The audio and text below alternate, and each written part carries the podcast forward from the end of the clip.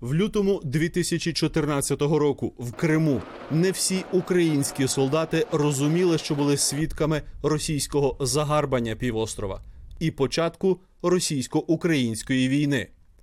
Президент Владімір Путін не вимовляв слово війна і приховував свої дії. Путін фактично не тільки визнав, він хвалився цим, що це його рішення. Воно виявилося надзвичайно популярним в Росії. Е, е, Його, його рейтинг значно е, піднявся після цього. Ем, Але Путін говорив про прийняття рішення. Ем, Війна, як правило, в історії рахується від, скажімо так, першого пострілу чи першого, першого початку е, військових дій. І таким початком були якраз події захоплення е, кримського парламенту і кримського, кримського е, кабінету міністрів.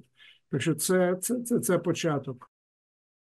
Коли через вісім років російські загарбники підходили до Києва, депутат Верховної Ради Володимир В'ятрович став до лав територіальної оборони і далі дивився на події зі зброєю в руках, але очима історика. Більш болючу, напевно, е, фразу, яку я чув після 24 лютого 22 року. Це фраза, яка лунала від дуже багатьох людей, в тому числі моїх сусідів. Я живу поруч з Бучею. Так, от е, е, від моїх сусідів дуже часто лунала фраза: хто міг подумати, що це почнеться. Для мене це болюче для історика, бо мені здавалося, що вся історія кричала, що цього не могло не бути. Що ця, ця війна просто була неминучою. От і єдине, що ми могли зробити, це краще приготуватися до цієї війни.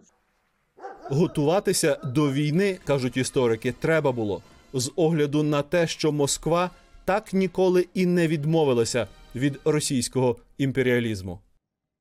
росіяни намагаються в тій чи іншій формі відновити власну російську імперію, інтегральною частиною якої вони бачать Україну і не бачать себе не імперією, а імперією без України. З другого боку, українці намагаються власне подолати цю імперську залежність і відновити свою незалежність свою незалежність. І тут такою вихідною точкою може бути навіть.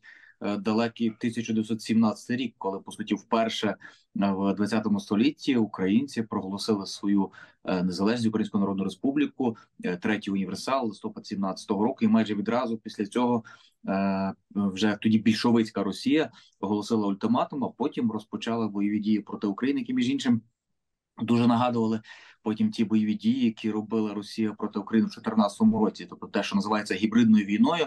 Те, що представляється щось дуже особливе і нове винахід е, сучасної там російської військової стратегії, насправді більшовиками дуже активно застосовувалося тоді в 1917 році, коли е, зовнішня агресія видавалася за внутрішній конфлікт, за якісь непорозуміння, за громадянську війну, за те, що нібито це не російські більшовики завоюють Україну, а це український пролетаріат повстав проти буржуазної центральної ради.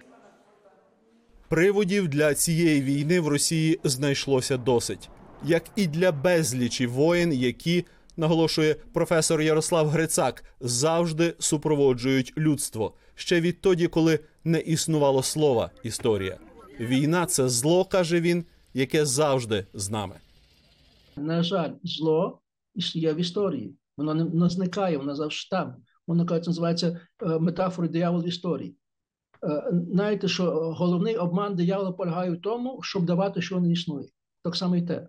Ми чомусь ну, з різних причин настроєні на те, щоб мати, бачити про себе тільки добрий сценарій, мати віру. Єдиний спосіб забезпечитися від війни, від, від війни це готуватися до війни. Оце дуже важливо, тому що та стара приказка Хочеш миру, готуйся до війни, вона була правдивою як і староримські часи, так і залишається, залишається зараз. І тому дуже важливо є питання, чи вона зараз, чи Європа це зрозуміє, чи Європа перебудує себе.